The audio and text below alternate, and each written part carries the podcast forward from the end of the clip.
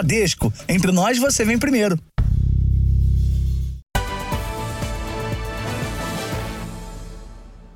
Olá, boa noite.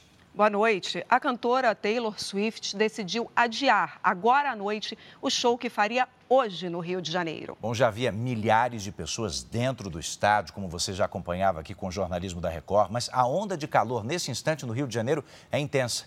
O anúncio vem um dia depois de uma fã da cantora passar mal durante o primeiro show da artista. Estes são os últimos registros de Ana Clara Benevides. Junto da amiga com quem foi ao show, ela era a pura felicidade. Eu não trouxe óculos, não trouxe boné, eu tenho assim, com pulseira da amizade um sonho. Os preparativos para ver Taylor Swift começaram no meio do ano. Os ingressos para a área VIP foram comprados com a ajuda da família. Era a realização de um sonho. O amigo Pedro Henrique acompanhou de perto toda essa expectativa. Todo mundo segurou a mão dela, todo mundo ajudou, sabe? A família é, ajudou financeiramente para ela ir, porque todo mundo sabia que esse era o sonho, o sonho dela. Ela realizou o sonho, mas não teve aqui para contar para a gente, sabe? Nas redes sociais, Ana Clara postou uma foto com a contagem regressiva para o show. A jovem de 23 anos era de Mato Grosso do Sul, mas morava em Rondonópolis, no estado vizinho Mato Grosso. Lá cursava o último ano de psicologia na Universidade Federal. A empolgação para o show era tanta que dias antes da viagem ao Rio, ela cantava músicas de Taylor Swift no pátio da faculdade.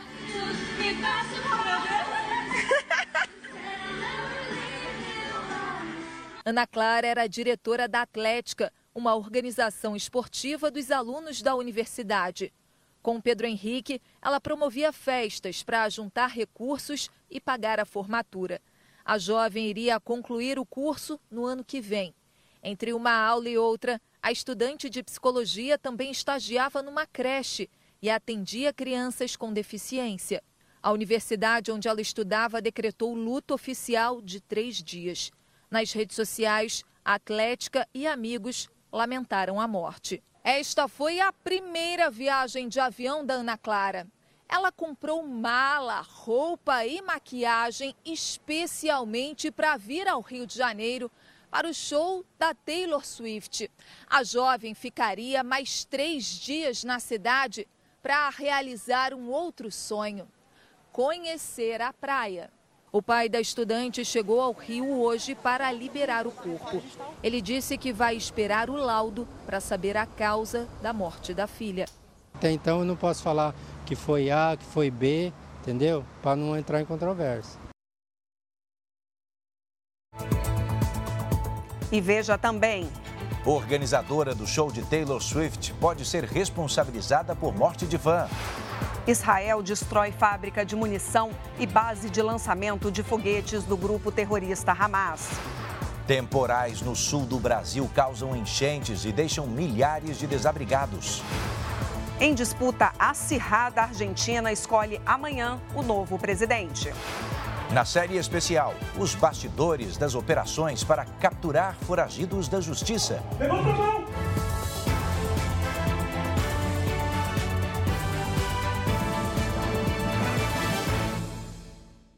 Oferecimento: Bradesco. Quem conhece o truque não cai em cilada.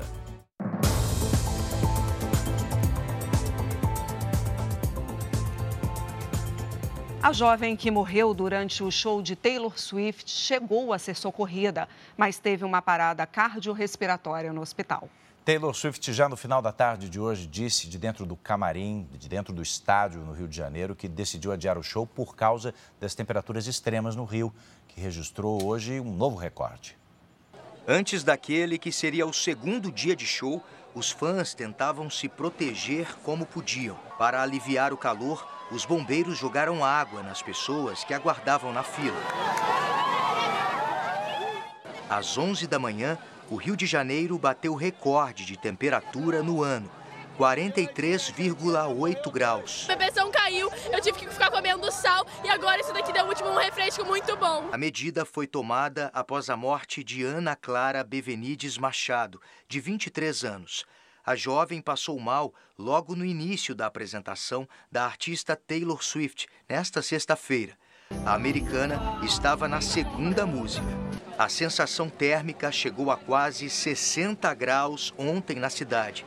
Ana Clara chegou cinco horas antes da abertura dos portões e postou um vídeo se queixando do calor. Tô aqui no perrengue ainda, né?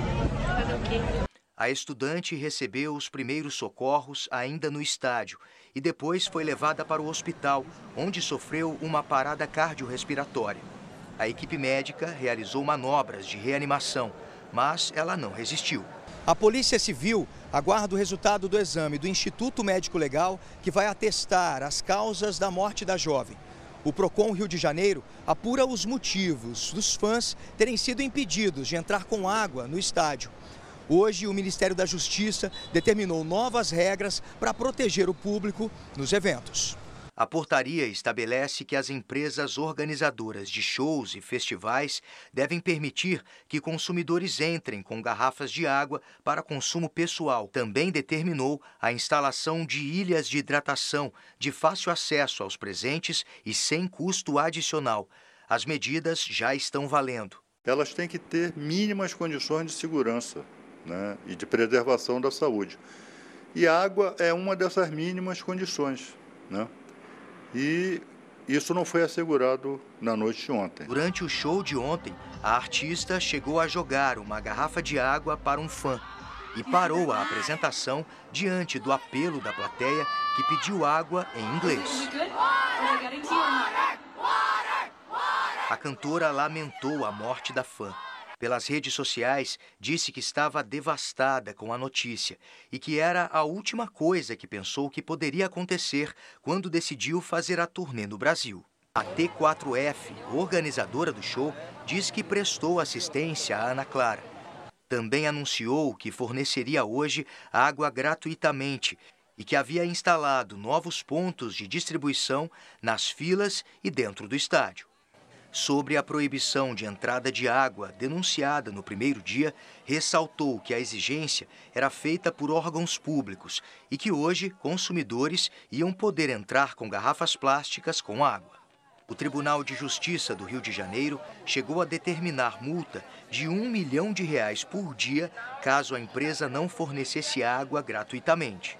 Perto do fim da tarde, Taylor Swift publicou nas redes sociais que decidiu adiar o show desta noite por causa das temperaturas extremas no Rio. Afirmou que a segurança e o bem-estar dos fãs, artistas e equipe técnica devem e sempre estarão em primeiro lugar.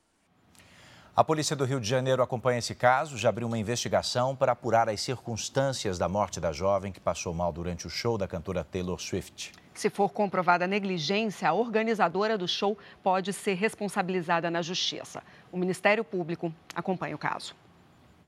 A estudante de psicologia Ana Clara Benevides, de 23 anos, passou mal durante a apresentação da artista americana ontem no estádio Engenhão, no Rio de Janeiro, e morreu no hospital depois de uma parada cardiorrespiratória. Estava muito calor na cidade mesmo à noite. O Ministério Público vai acompanhar as investigações. A morte de uma pessoa durante um show pode ser apenas fatalidade, mas quando uma parcela do público passa mal, é indício de que alguma falha aconteceu. O Corpo de Bombeiros contabilizou informalmente mais de mil desmaios durante o show. Juristas ouvidos pelo Jornal da Record dizem ser muito difícil a responsabilização da cantora e sua equipe pelo que ocorreu. Poderiam ser responsabilizados se houvesse uma incitação da artista ou de alguém da banda ou de alguém da, da organização da artista pedindo para aglomerar todo mundo, as pessoas pularem uma sobre a outra, é, fazer um tumulto. Mas no caso dela, ela mesmo, durante o show, pediu para fornecer água para as pessoas. Se faltou fiscalização, o poder público pode ser responsabilizado. O poder público pode ser responsabilizado se restar comprovado que, no momento em que ele autorizou a, a realização do evento, houve alguma falha né, na avaliação dos critérios que precisavam ser atendidos para atender um evento como esse. O mais provável é que, se comprovada alguma falha ou negligência, os responsáveis pela organização do evento respondam civil e criminalmente pelos erros. Uma das críticas foi a falta de distribuição de água para quem passou o dia sob o sol forte. Ao que parece, houve uma, uma falha ali por parte do, dos responsáveis pelo, por esse evento em, em dimensionar, né, é, levar em consideração tanto o aspecto do né, quantitativo da, do número de, de participantes do evento e fazer uma avaliação também a respeito do, das temperaturas que eram previstas né, para essa data e que quando houve o show. Bom, o show dessa noite no Rio de Janeiro, que foi adiado, já tem uma nova data para acontecer. Vai ser segunda-feira, no mesmo estádio. Vamos ao vivo até o Rio com a repórter Diana Rocha, que está acompanhando toda essa situação. Uh, Diana, a grande preocupação é que eram 60 mil pessoas juntas no estádio. E o anúncio uh, da cantora foi por volta das 5 e meia da tarde, quando os portões já tinham sido abertos. É ou não é? Boa noite. Boa noite, Edu, Renata. Boa noite a todos. Sim já tinha público dentro do estádio, já que os portões foram abertos às 4 horas da tarde. Agora, ainda tem bastante gente por aqui, como vocês podem ver, mas todos terão que voltar para casa ou para o hotel sem ver a cantora. No final da tarde, a organização do evento do show divulgou uma nota anunciando o adiamento para o dia 20, próxima segunda-feira, feriado aqui no Rio de Janeiro. O motivo foi a preocupação com a segurança do público, já que hoje o calor foi histórico no Rio de Janeiro. A sensação térmica em Guaratiba, na Zona Oeste, foi de 59,7 graus, a maior desde o início das medições em 2014. Agora, no começo da noite, começou a chover aqui na cidade. Segundo a organização, todos os ingressos para a apresentação de hoje permanecerão válidos para o show de segunda-feira. A organização do evento ainda não se pronunciou sobre o ressarcimento do valor do ingresso para aqueles que não puderem comparecer na nova data. Voltamos com vocês aí no estúdio. Edu, Renata. Diana Rocha, direto do Rio de Janeiro. Obrigado. Obrigada, Diana. E olha, ainda nesta edição você vai ter conosco novas informações sobre o cancelamento do show da cantora Taylor Swift. Cerca de 400 mil pessoas morrem todo ano por causa de problemas cardiovasculares. Muitos casos acontecem na rua, onde não há chance de atendimento imediato. Daí a pergunta, como é que vai o seu check-up? Por isso mesmo, um programa do Ministério da Saúde quer capacitar a população para prestar aquele primeiro socorro em caso de parada cardíaca.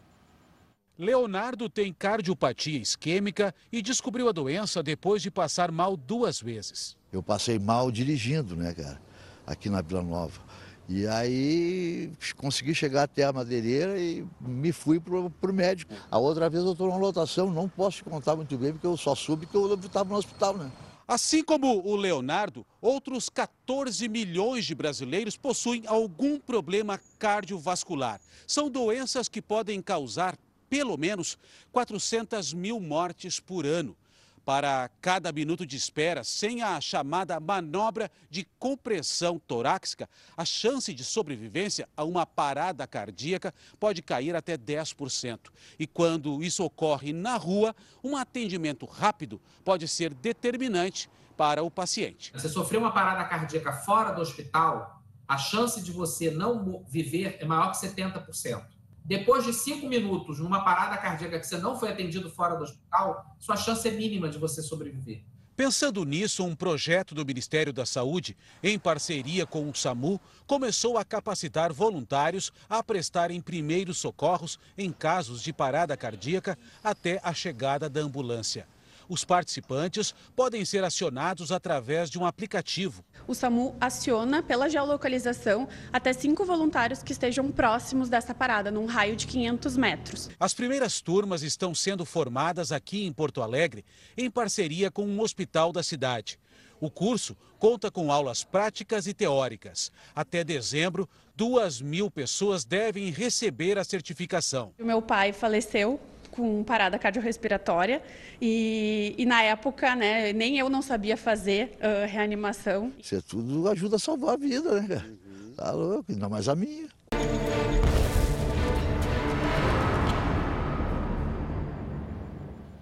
Israel criou uma rota para permitir que centenas de civis deixem com segurança o maior hospital de Gaza. Com capacidade para atender 2 mil pessoas, o hospital Al-Shifa começa a ser esvaziado. Centenas de profissionais e pacientes são escoltados pelo exército israelense. Segundo o porta-voz das Forças de Defesa de Israel, a administração da unidade pediu que fosse criada uma rota segura. Em uma zona de combate, é importante distinguir civis dos terroristas infiltrados. Por isso, estamos cercando o complexo hospitalar, explicou Peter Lerner. Israel divulgou imagens de ataques contra bases militares do Hamas. O exército disse ainda que destruiu escritórios, locais de lançamentos de foguetes e fábricas de munição. Um dia depois de Israel aprovar a entrada diária de combustível em Gaza, os primeiros caminhões cruzaram a fronteira com o Egito. Os carregamentos serão entregues à ONU, que alega que apenas dois tanques por dia não são suficientes para garantir o funcionamento de uma usina de dessalinização de água e para abastecer hospitais e ambulâncias. Hoje, familiares e amigos de reféns dos terroristas do Hamas se reuniram em frente ao gabinete do primeiro-ministro Benjamin Netanyahu, em Jerusalém. O ato marca o fim de uma caminhada de cinco dias pela libertação de 240 israelenses e estrangeiros que foram sequestrados pelo Hamas. Depois da marcha, familiares dos reféns voltaram aqui para Tel Aviv, onde marcaram uma reunião com o gabinete de guerra do governo israelense. Chuvas e ventos de até 100 km por hora estão previstos para algumas áreas do estado de São Paulo. O problema é sério, né, Renata? Tanto que a capital e as cidades da região metropolitana fecharam parques e adiaram shows e eventos por causa da previsão de tempestades. Velas e mais velas, de todos os tamanhos e cores. E para reforçar uma lanterna. O Manuel resolveu montar um kit anti-apagão depois dos alertas de tempestade para este sábado. Ele não quer mais passar pela situação vivida há duas semanas, quando houve um vendaval e falta de luz na cidade. No condomínio onde ele vive, a queda de uma árvore sobre a fiação cortou a energia elétrica. Seis dias e foi contar as noites, né? Então ficou muito complicado. Para a gente que trabalha em home, em home office, também complicado. O massoterapeuta teve prejuízo com alimentos, perdeu um aparelho de DVD e, como ficou no escuro, deixou os pacientes sem atendimento. O anúncio da chegada da tempestade assustou muitas prefeituras também, que resolveram tomar providências para evitar problemas. Eventos foram cancelados e áreas arborizadas foram interditadas. Aqui em São Bernardo do Campo, por exemplo, seis parques como esse aqui, o da Juventude, foram fechados a partir das duas da tarde. Os skatistas ficaram frustrados. A Evelyn teve que cancelar a caminhada. A Pamela e a Natália acharam que a medida da prefeitura foi acertada. Talvez não tenha, mas todo cuidado é pouco. É importante, né? São vidas. Em Santo André, as áreas de lazer fecharam a uma da tarde. Em Diadema, um festival de música foi cancelado. Em Osasco, a programação de Natal que seria realizada hoje também foi adiada. Na capital, os 55 eventos que seriam realizados ao ar livre a partir das quatro da tarde foram cancelados por recomendação da Defesa Civil do Estado. A Prefeitura informou que as concessionárias responsáveis pelo fornecimento de energia aumentaram a quantidade de agentes para o atendimento à população. Um gabinete de gerenciamento de crise foi criado para fazer com que as informações cheguem mais rapidamente para diversos órgãos. A previsão é de tempestade com ventos de 60 a 100 km por hora e chuva forte e a chuva fica mais forte, ela pode vir carregada de raios, chuva de granizo. Então a nossa orientação para as pessoas, ao perceberem a mudança de tempo, ao perceberem que o tempo fechou, que tem o vento batendo mais forte, começou a chover, que elas busquem um local seguro, um abrigo. Ontem o Procon de São Paulo multou a concessionária Enel em quase 13 milhões de reais pelos problemas para o restabelecimento de energia após o temporal do dia 3 de novembro quando mais de 2 milhões de clientes ficaram sem energia. O Jornal da Record procurou a Enel para falar sobre a multa recebida, mas até agora nós não tivemos contato. Essa é a oitava onda de calor que o Brasil enfrenta este ano. Só do inverno para cá foram quatro. Estamos no 11º dia com temperaturas acima dos 30 graus, acredita? Um estudo, inclusive, confirma que esses fenômenos climáticos estão mais frequentes, né? Três décadas atrás, eram sete dias por ano com temperaturas acima da média. Agora, são mais de 50 dias. Os pesquisadores do Instituto Nacional de Pesquisas Espaciais analisaram as mudanças climáticas em todo o território brasileiro entre 1961 e 2020. Neste período, o número de dias em que o país sofreu com ondas de calor cresceu mais de sete vezes. Os dados indicam que houve um aumento gradual de calor intenso em praticamente todo o Brasil nas últimas três décadas. Até 1990, o país tinha apenas sete dias por ano, com períodos de temperaturas elevadas. Já em 2020, as ondas de calor chegaram a 52 dias por ano. A onda de calor acontece quando são registradas temperaturas acima da média por no mínimo cinco dias. São fenômenos que se tornaram mais corriqueiros e mais quentes. No Nordeste, por exemplo, a média de temperatura máxima era de 30,7 graus. Entre 91 e 2000, cresceu para 31,2 graus. De 2011 a 2020, 32,2, aumento de um grau e meio em 60 anos.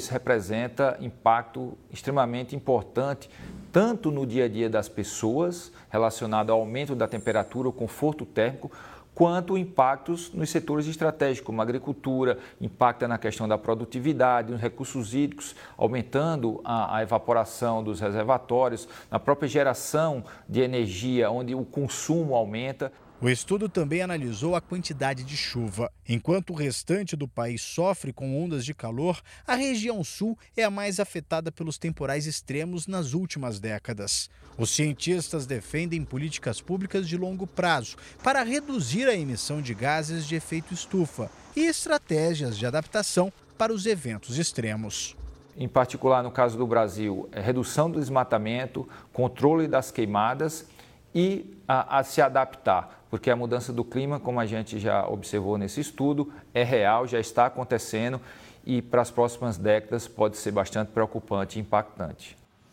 É, nós estamos diante de uma sequência de dias chuvosos que continua causando estragos na região sul do país. Só em Santa Catarina, mais de duas mil pessoas estão desabrigadas por causa das enchentes. Três pessoas morreram. É, no Rio Grande do Sul, a previsão ainda é de chuva. No estado, pelo menos 25 animais morreram na zona rural. Os estragos são contabilizados no sul do Brasil. A cidade de Rolante, na Grande Porto Alegre, está isolada por causa do transbordamento de dois rios que cruzam a cidade. A força da água foi tanta que a área rural foi tomada por lama e uma vaca foi arrastada. Rolante é, é muito relevo, né? E temos muitas estradas vicinais, então muitas comunidades do interior. E essas comunidades, todas elas foram afetadas por essa grande quantidade de água que, que aconteceu uh, desde a noite, do início da noite até hoje pela manhã. Aqui em Montenegro, na região metropolitana, os moradores sofrem com a décima enchente do ano. Essa, que mal começou, já é considerada a pior de todas. As famílias ribeirinhas já começaram a ser retiradas antes mesmo do rio transbordar. Estamos monitorando 24 horas né, os níveis dos, dos mananciais. Uh, estamos recebendo reforço de equipes de Porto Alegre. A Cássia, desta vez, seguiu a recomendação. Eu escolhi hoje em sair antes por conta que a de junho teve a maior proporção, né? E eu saí, isso que a minha casa é bem alta, e eu saí com, com água pela canela. A cidade de Mussum, no interior, que foi fortemente atingida pelas enchentes no mês de setembro, voltou a ser castigada. O Taquari chegou a 22 metros, quatro acima da cota de inundação. O mesmo rio passa pela cidade de Lajeado e deixou um parque de diversões submerso. Em Curitiba, no Paraná, esta árvore não resistiu à chuva com ventos de quase 60 quilômetros por hora. Desabou em cima do teto de um comércio. Em Santa Catarina, quase 2.700 pessoas estão desabrigadas. Na cidade de Rio do Sul, um homem foi resgatado após conseguir se segurar em uma placa de trânsito para não ser arrastado. Em Palmitos, um homem morreu após ser eletrocutado. Ele andava de jet ski acompanhado de um amigo quando colidiu com a fiação.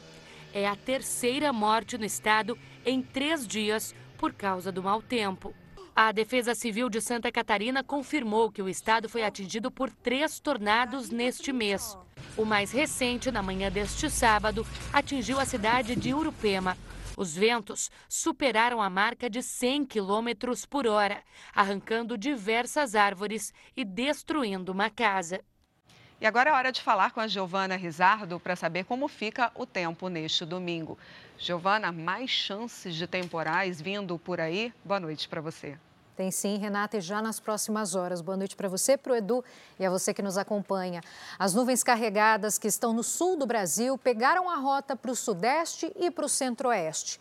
Por isso, ainda deve chover em Santa Catarina amanhã cedo. Na parte da tarde, os temporais se formam em São Paulo, Mato Grosso do Sul e também Goiás. O motivo é essa frente fria que, além de diminuir o calor, ainda traz tempestades na região sudeste. Atenção, cariocas, tem alerta na capital fluminense. Depois de uma semana inteira com termômetros acima dos 40 graus, a preocupação agora é com chuva forte de hoje até domingo. Saímos do Rio para falar das temperaturas em outras capitais. Em Porto Alegre, amanhã faz 25 graus. Em Belo Horizonte, Campo Grande, 34. Em Recife, 31. Teresina, 38. Boa Vista, 37. E Porto Velho, 36 graus. Em São Paulo, o risco de novos temporais diminui. As temperaturas despencam amanhã e segunda-feira de feriado. Então, para os paulistanos, tardes de 26 e 24 graus. No Tempo Delivery, quem manda é você. Está chegando o Edson Gomes. Ele é de Colatina, no Espírito Santo, Gil. Oi, Edson. Boa noite para você. O domingo segue com termômetros lá no alto, com máxima de 40 graus. A partir da segunda-feira, o calor diminui, mas toma cuidado que a chuva pode ser forte. De Colatina, vamos para Palotina, no meu Paraná. E quem chega no telão é a Carla. Então vamos lá. Oi, Carla. As chuvas mais fortes devem cair com menos frequência aí na sua região, mas o tempo continua abafado nos próximos dias e as temperaturas ficam entre 32 e 34 graus. Previsão personalizada para qualquer cidade do Brasil e do mundo é aqui no Tempo Delivery. Então mande o seu pedido pelas redes sociais com a hashtag você no JR. Renata, Edu, bom domingo. Você vai ver a seguir, em uma década, dobrou o número de brasileiros que decidiram abrir um negócio depois dos 55 anos de idade. Como são os bastidores das operações policiais para encontrar criminosos foragidos? É o que você vai ver hoje na série especial.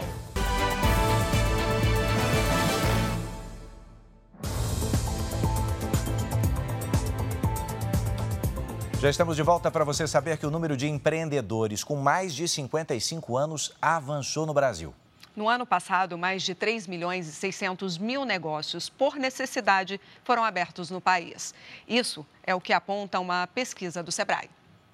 É na oficina, no meio de madeira e de ferramentas, que a Rosane passa a maior parte do tempo. Para a marceneira de 67 anos, não faltam disposição nem serviço. Abrir o negócio era um sonho que ela só conseguiu realizar na terceira idade. Sempre me via com um prego, uma madeira e um martelo na mão. Eu que fiz meu minha manivela de pipa, meus carrinhos de rolimã. O ofício atual é bem diferente daquele que a marceneira costumava exercer. Durante 30 anos, ela trabalhou como secretária, mas um problema de saúde a impediu de continuar na profissão. Eu falei: não, eu tenho 54 anos, eu não vou aposentar por doença, não. Eu, eu acho que eu sou produtiva. Aí eles falam, escolhe o curso que você quer fazer que nós vamos pagar. Foi aonde eu fui realizar meu sonho. Rosane faz parte de um grupo em crescimento no Brasil. O de pessoas que decidem abrir um negócio depois dos 55 anos.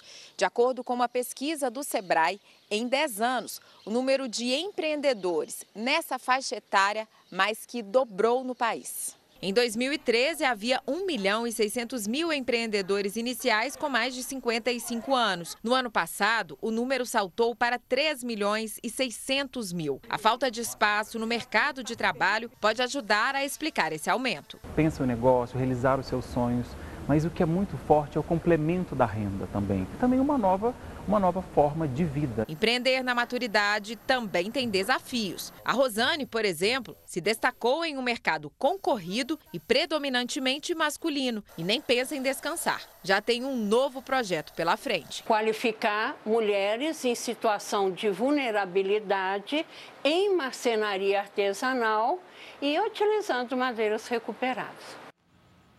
Milhares de pessoas foram às ruas de Madrid, na Espanha, protestar contra a lei de anistia para separatistas catalães.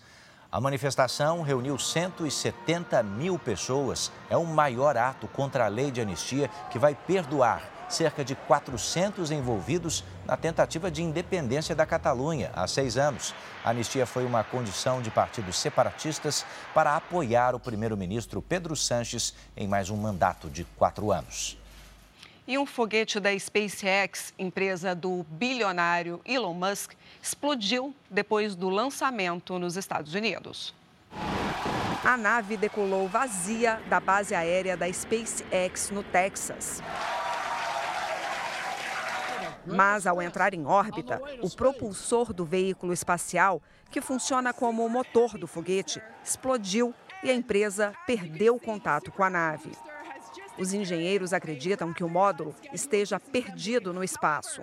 Em abril, uma falha durante o lançamento de outra nave Starship obrigou o acionamento do sistema para explodir o foguete. A nave tem 120 metros de altura e pode transportar até 100 pessoas. Ela vem sendo testada para ser usada em futuras missões na Lua e em Marte. E veja a seguir, o IML já tem laudo preliminar sobre a morte de fã da cantora Taylor Swift no Rio de Janeiro. Eleições aqui na Argentina. 35 milhões de eleitores vão decidir se Massa ou Milei vai comandar o país pelos próximos quatro anos.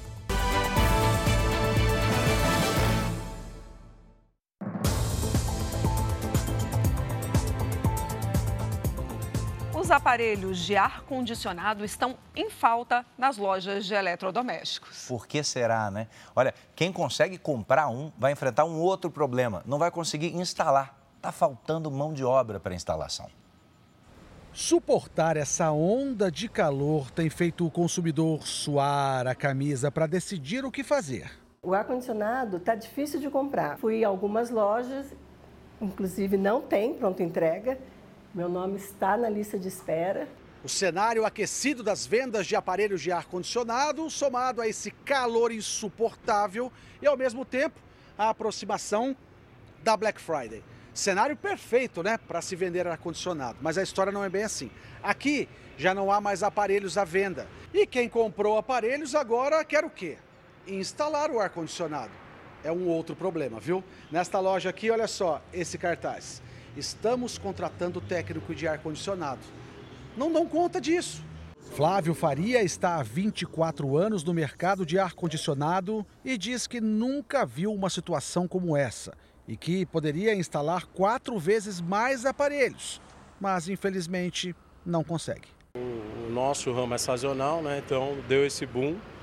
Os técnicos sumiram, né? Tá todo mundo trabalhando. Normalmente a gente instala de, de 10 a 15 equipamentos. E quantos você, se tivesse capacidade, você instalaria hoje? Ah, hoje, pela demanda aí, perto de 60 equipamentos. Em todo o ano passado foram fabricados 2 milhões e meio de aparelhos. De janeiro a outubro desse ano, já houve aumento na produção, 3 milhões ao todo.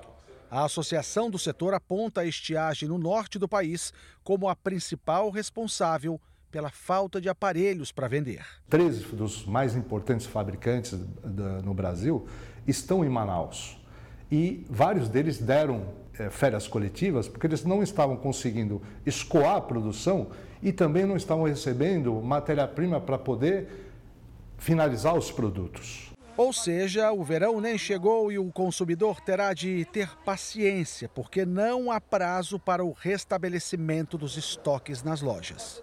O primeiro semestre deste ano teve um aumento de 25% nas vendas e o segundo semestre já acumula uma elevação de 38%.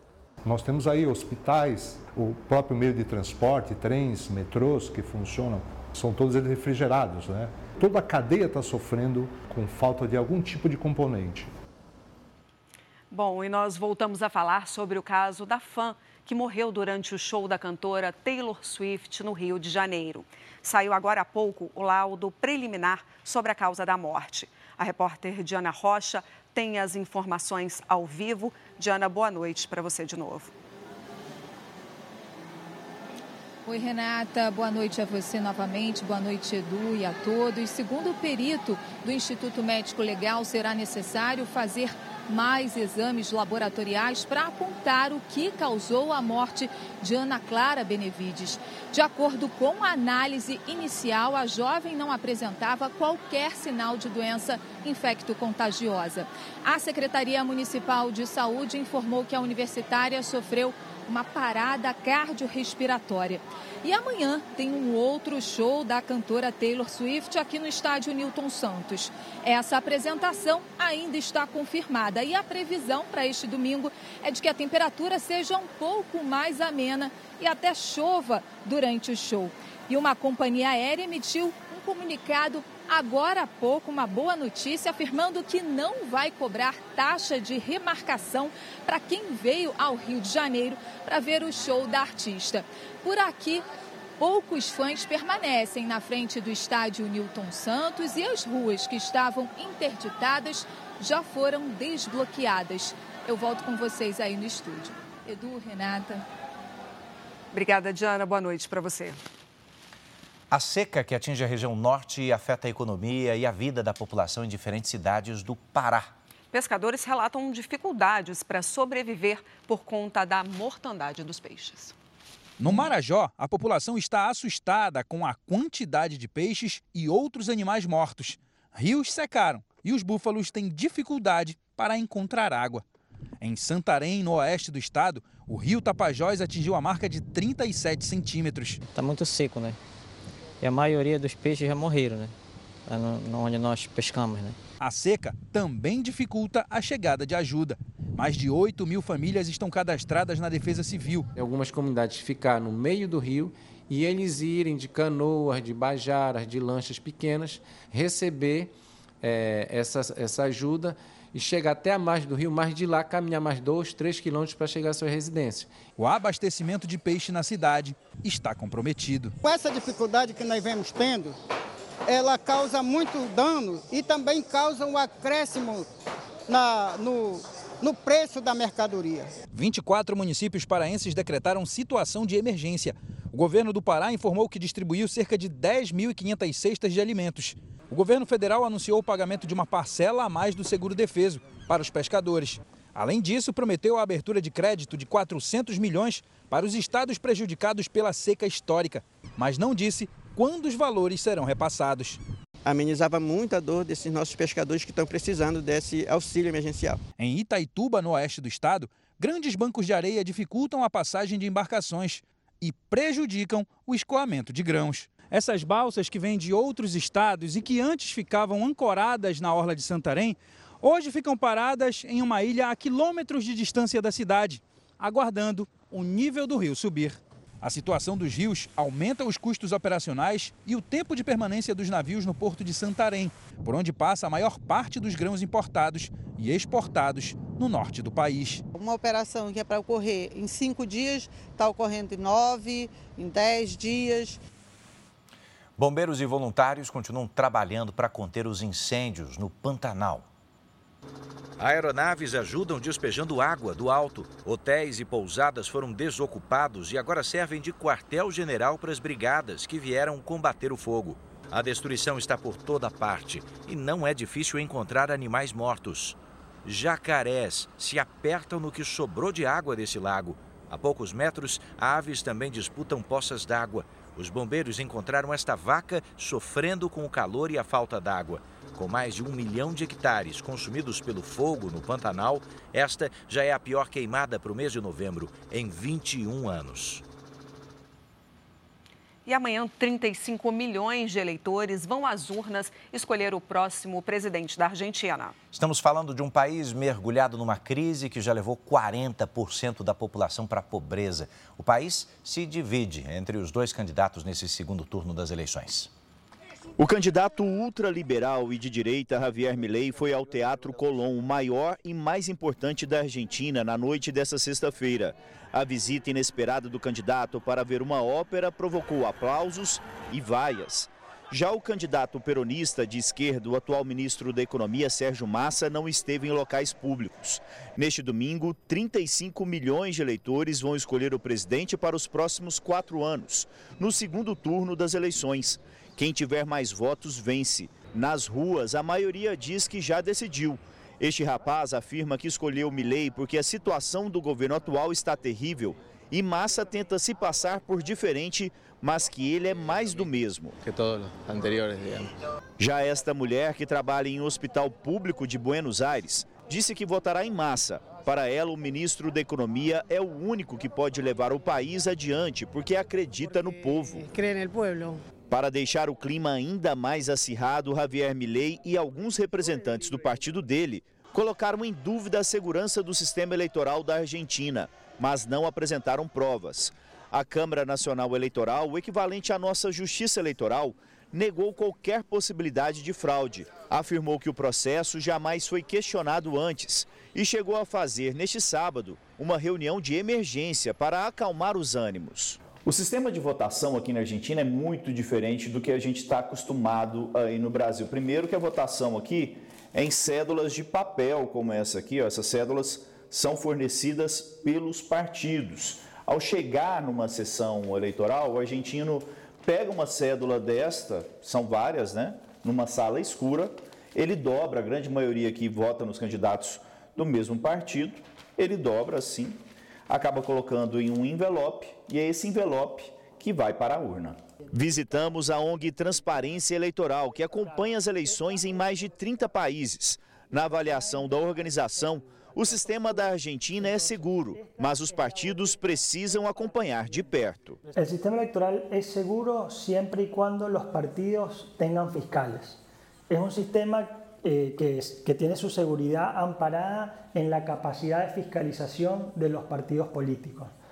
Eh, son 104 mil mesas de votación, los, los, partidos tienen que tener, para eh, tener segura la elección, al menos un fiscal por mesa, para garantizar que a eleição seja segura e seja transparente. Seja qual for o presidente, vai ter que administrar um país com uma grave crise econômica. Só este ano, a moeda argentina, o peso, perdeu 60% do valor.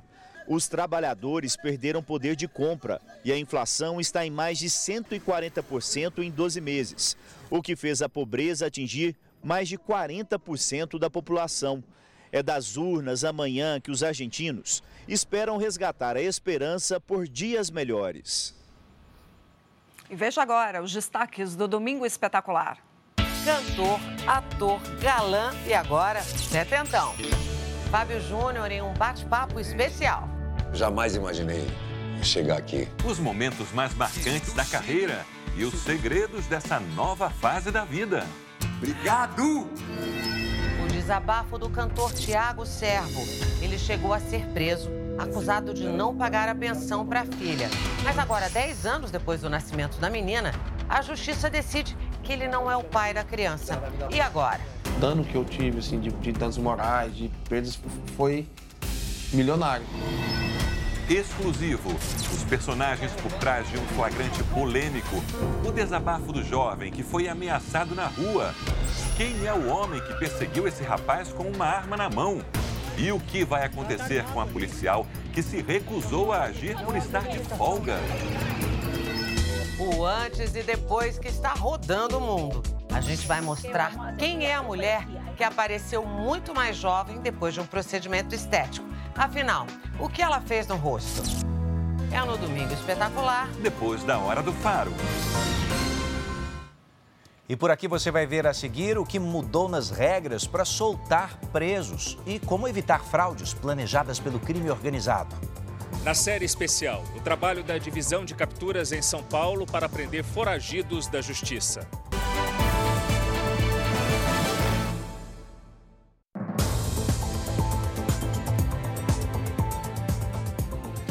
Voltamos a falar sobre o adiamento do show da cantora Taylor Swift. Você acompanhou aqui desde o início dessa edição. Fãs que compraram ingressos para assistir a artista hoje estão indignados. Estamos falando de mais de 60 mil pessoas. A apresentação foi transferida para a próxima segunda-feira. A americana disse que tomou essa decisão por causa das altas temperaturas registradas no Rio. Ontem, a universitária Ana Clara Benevides passou mal durante o show e morreu. Vamos ver o que os fãs disseram que enfrentaram fila debaixo de sol e poucas horas da apresentação foram surpreendidos com adiamento. Estou frustrado, mas infelizmente a gente tende, realmente está muito quente e a gente não pode relativizar muita coisa, né? Ontem morreu uma pessoa. Eu vim aqui de, do Paraná, numa cidade interior, e agora eu tenho prova na segunda e na terça e eu quero ver como que eu vou fazer. Ontem a gente teve um evento bem desagradável aqui, né? Uma pessoa perdeu a vida e isso precisa ser investigado.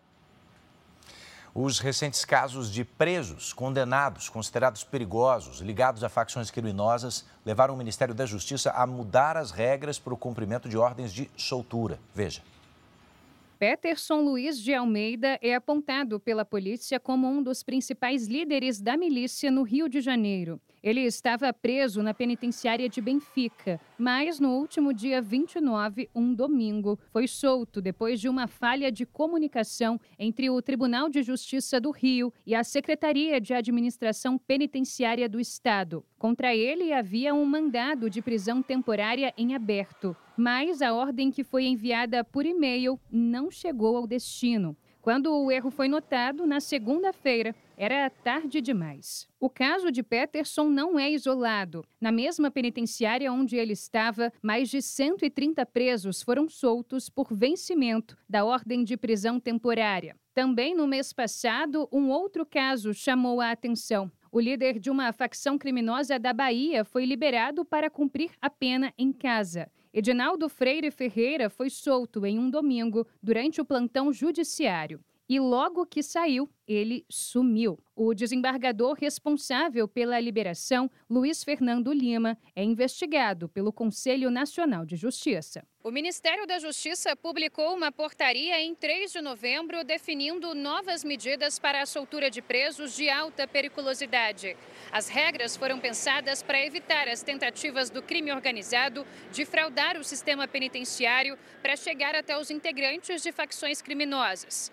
O acesso pode acontecer tanto pelo pagamento de propina a servidores corruptos, quanto até mesmo pelo sequestro de autoridades. Essas cautelas necessárias foram vislumbradas em função de uma insistente planejamento de facções criminosas para o resgate de presos dentro do sistema penitenciário ainda, ainda resta pelas facções uma expectativa de conseguir resgatá-los dos mais diversos meios. A partir de agora, será preciso elaborar um relatório de risco detalhado antes da liberação. Além disso, a autorização de saída para os presos de alta periculosidade deverá ser assinada por três autoridades da Secretaria Nacional de Políticas Penais não poderá haver comunicação entre essas autoridades, que serão escolhidas de forma aleatória e indicadas por códigos. Dessa forma, a gente consegue poupar os servidores, proteger as próprias autoridades que fazem esse tipo de cumprimento, uma vez que a lista é sigilosa, e dar mais segurança a toda a população, uma vez que essas pessoas só sairão de uma penitenciária federal com o devido cumprimento e todas as cautelas ali checadas. Até a publicação dessa nova portaria, o procedimento era cumprir a ordem judicial imediatamente. Rotina que aumentava a chance de erro, segundo o Ministério da Justiça. Este promotor é responsável por investigar uma das maiores facções criminosas do país. Ele defende uma integração nacional para que as novas medidas tenham efeito prático eu acho que precisa melhorar, né? Eu acho que as secretarias de administração penitenciária precisariam melhorar essas, esses procedimentos internos. Hoje, aqui em São Paulo mesmo, que você sequestrar é, um familiar de um diretor, do coordenador, ou mesmo do secretário de administração, e essa autoridade determinar é, uma soltura, ou mesmo que se leve um preso para atendimento médico, que a gente sabe que às vezes não acontece, é, ele não consegue mover esse preso, né? Se não tiver outras autoridades envolvidas e outros cuidados também, né? Porque são vários servidores é, que têm que checar essa informação. Procurado, o Conselho Nacional de Justiça não se pronunciou sobre a investigação do desembargador Luiz Fernando Lima. E na última reportagem da série especial Procurados, você vai acompanhar uma operação policial para capturar foragidos da justiça. Olha, segundo os investigadores, São Paulo é um dos lugares mais usados como esconderijo pelos criminosos. Em todo o estado, mais de 57 mil mandados de prisão estão em aberto.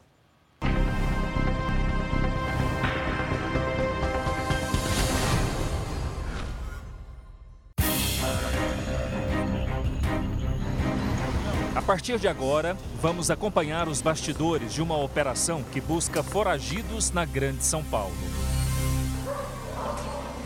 Levanta a mão, levanta a mão! Levanta a mão! Entre os indivíduos que nós pretendemos capturar, temos estuprador, homicida, agressor de mulheres, né? Estamos saindo daqui com quatro ou cinco mandados. A gente espera pelo menos pegar um. Nossa equipe segue atrás de duas viaturas, uma delas descaracterizada para não chamar a atenção. São quase 6 horas da manhã. A partir de agora, os policiais já podem cumprir o mandado conforme determinação da Justiça. No caminho, uma parada.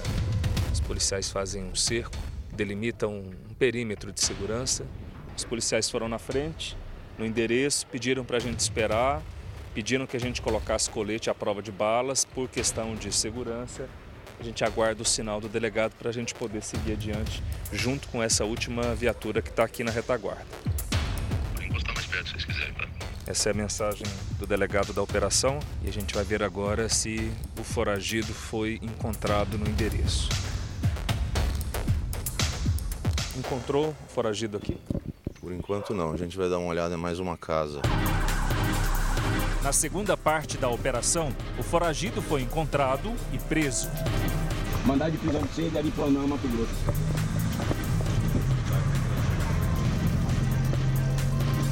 A viatura vai encostar bem aqui. O preso vai descer agora aqui da viatura. Ele cometeu crimes fora de São Paulo, estava escondido aqui. Divisão de capturas foi acionada.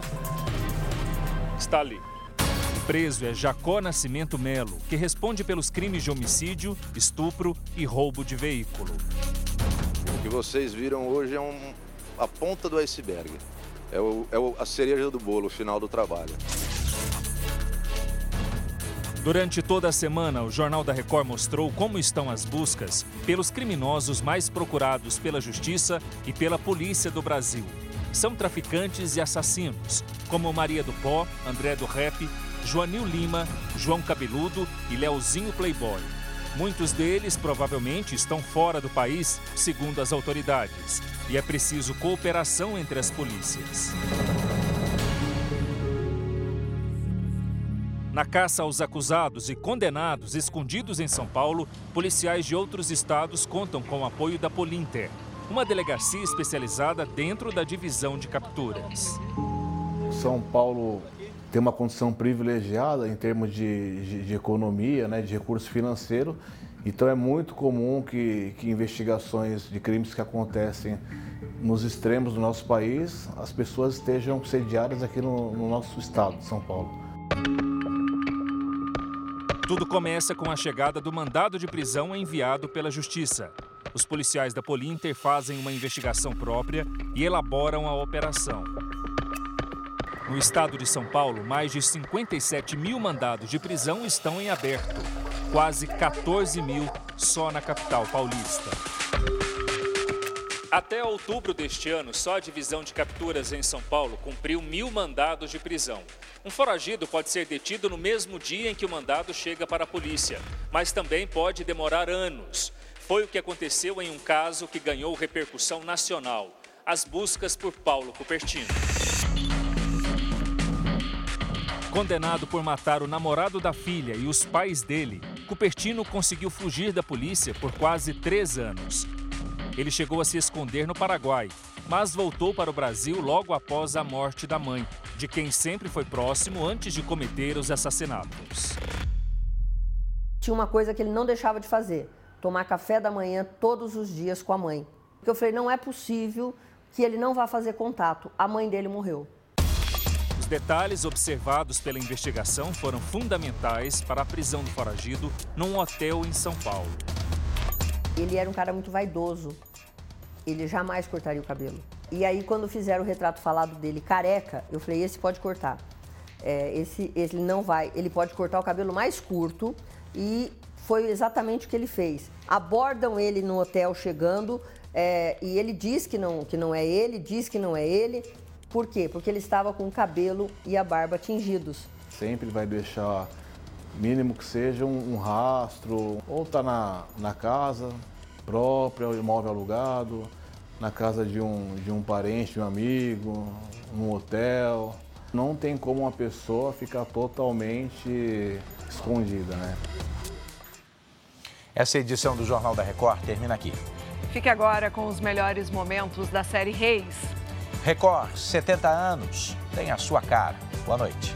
Boa noite.